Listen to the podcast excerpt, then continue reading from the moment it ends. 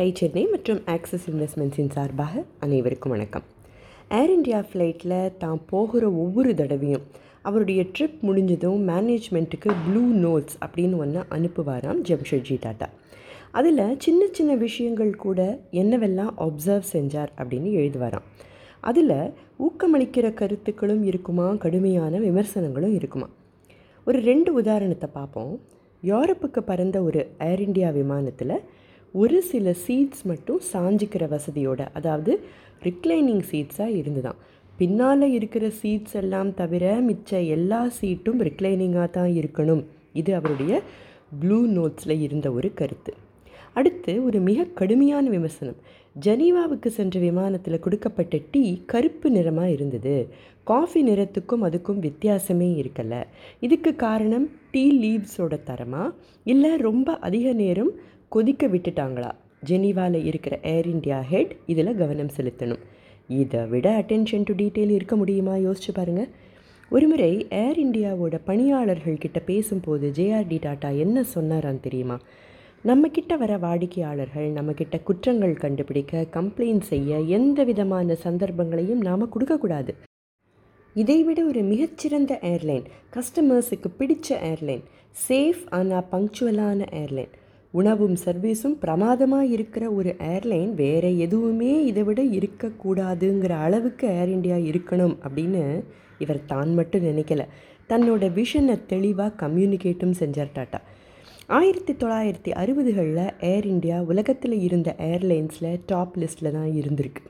எந்த அளவுக்குன்னா ஏர் இண்டியாவோட பயணிகளில் எழுபத்தைந்து சதவிகிதம் பேர் வெளிநாட்டை சேர்ந்தவங்களாக கூட இருந்திருக்காங்க.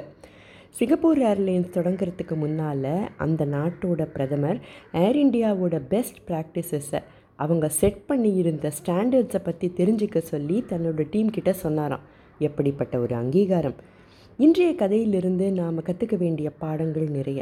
ஆனால் ஒரு சில பாடங்கள் தெளிவாக கண்ணு முன்னால் வந்து நிற்கிது இல்லையா? முதல் பாடம் அட்டென்ஷன் டு டீட்டெயில் பெரும்பாலான நேரம் இதுக்கு தேவையான முக்கியத்துவம் கொடுக்கப்படுறது இல்லை. இதில் பெருசாக என்ன இருந்துட்டு போகுது அப்படின்னு தோணலாம். இல்லை ஒரு செயலை செய்யும் போது நம்ம கவனம் அதில் முழுமையாக இல்லாமல் இருக்கிறதால சின்ன சின்ன விஷயங்கள் உதாசீனப்படுத்தப்படலாம். இதோட முக்கியத்துவம் தெரியாமல் இருக்கிறதாலையும் இருக்கலாம். ஆனால் டெவிலிஸ் இந்த டீட்டெயில்ஸ்னு சொல்லுவாங்களே அதுதான் உண்மை. நிறுவனங்கள் ஒரு மிகச்சிறந்த நிலையை அடையணும்னா எக்ஸலன்ஸை அச்சீவ் செய்யணும்னா அட்டென்ஷன் டு டீட்டெயில் மிக அவசியம். டாட்டாவோட ப்ளூ நோட்ஸுக்கு காரணம் நுணுக்கமான சின்ன சின்ன விஷயங்களில் கூட கவனம் தேவை அப்படின்னு அவர் உணர்ந்ததால தானே. அது ரொம்ப முக்கியம்னு அவர் நம்பினதுனால தானே.